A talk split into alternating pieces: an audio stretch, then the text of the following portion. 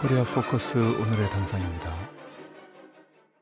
1991년 12월 24일 오늘은 김정일 국방위원장이 조선인민군 최고사령관으로 추대된 날입니다. 이날에 드는 생각은 첫째, 일단 북에선 최고 리더를 추대한다는 겁니다. 투표와 후보들의 난립에 익숙한 사람들에게는 이러한 추대 방식이 잘 이해되지 않을 수 있습니다. 허나 사회주의 사회에서 기본 방식은 이렇게 만장일치로 추대되는 것이고 그 과정에서 대우의 일심 단계를 더욱 강화하는 것입니다.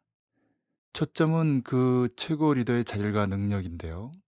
이 자질과 능력에 대한 검증은 누구보다도 선대 최고 리더가 가장 정확히 판단합니다. 사회주의 사회의 군대와 인민들이 그 선대 최고 리더를 절대적으로 믿는 만큼 그 선대 최고 리더의 판단도 절대적으로 믿게 됩니다. 이것이 바로 북입니다. 둘째, 김정일 국방위원장의 군과 관련된 삶입니다. 1960년 8월 25일에 군사 분야에 대한 지도부터 시작해서 그래서 북은 이날을 선군절이라고 부르는데요. 이때부터 생애의 마지막 순간까지 50여 년간을 사실 군과 함께 보냈다 해도 과언이 아닙니다. 이렇게 한 생을 군대를 강화하고 군대와 함께 보낸 정치가는 극히 드문데요.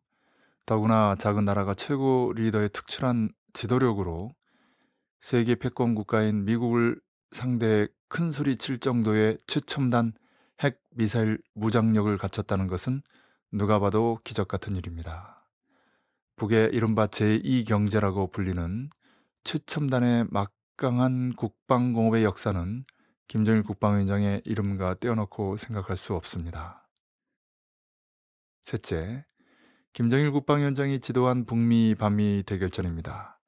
1968년 푸에블로 나포 사건이나 1969년 이씨 121기 격추 사건, 1976년 판문점 미루나무 사건도 당대 국제 정세의 초점이 됐지만 무엇보다도 소련 동구 붕괴 이후 세계 유일 초대국인 미국을 상대로 1993년에서 94년, 1998년에서 2000년, 2006년에서 2007년, 2008년에서 2009년에 4차에 걸친 북미 반미 전면 대결전을 벌이고 그때마다 군사 외교적으로 대승을 거둔 사실은 정말 특기할 만한 역사가 아닐 수 없습니다. 더구나 이는 김정일 국방위원장 서거 후 2012년 시작해 2013년을 거쳐 2014년까지 벌어질 것으로 예견되는 현재 진행형의 제5차 북미 반미 전면 대결전에 직접적인 영향을 주는 대결전이기 때문에 더욱 주목할 필요가 있습니다.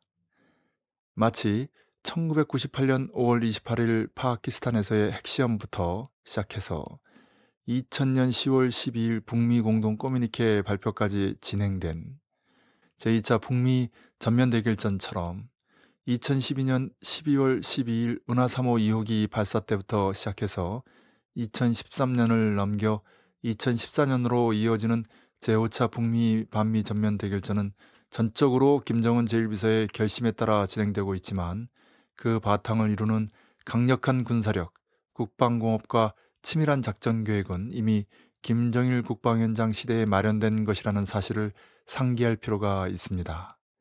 그런 의미에서도 김정일 국방위원장은 김정은 최고사령관의 모습으로 제5차 북미 반미 전면 대결전의 흐름 속에 생생히 살아있다고 할 수 있습니다. 그렇기 때문에 김정일 국방위원장의 사상과 전략을 이해하는 것은 현 정세를 이해하는 데서 여전히 결정적인 의의가 있다 하겠습니다.